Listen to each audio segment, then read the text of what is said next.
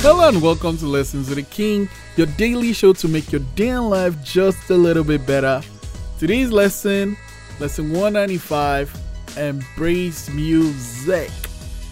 I love music. I think that's a song by The Temptation. No, no, no. It's a song by the O'Jays. It's a song by the O'Jay. I love music. I love music. Like, I love music. oh my god.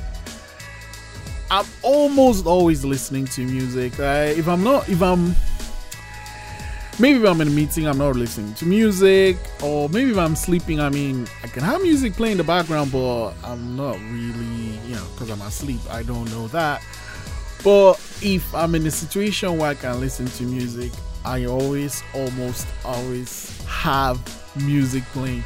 Music is calming, is soothing for me, and I believe you can try it too find songs that work for you. You know, some of these like Spotify tries to come up with the algorithm. Listen to the, sometimes though, sometimes they get it right, but other times they mess up. Like, why I'm not gonna listen to this song? Like, really, why would you suggest this to me? So what I do is if I find an artist I like, I just go through their catalog and there's gotta be some gems there. I start with songs that a lot of people listen to and then you know go through that. I'm like, okay, that one might be nice. This one is not nice. This is my jam.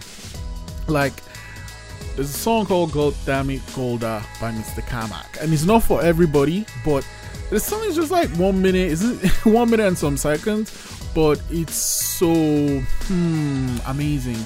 It just oh man makes me feel good. Embrace music; it's good for your soul. Uh, from 195 what was the last song you listened to? Did you enjoy it and why? What was the last song you listened to? I think it's by Brian Eno. Either Jezebel Spirit or or Help Me Somebody. Brian Eno is really really good. Uh, lesson 195. Embrace music. I'll see you tomorrow.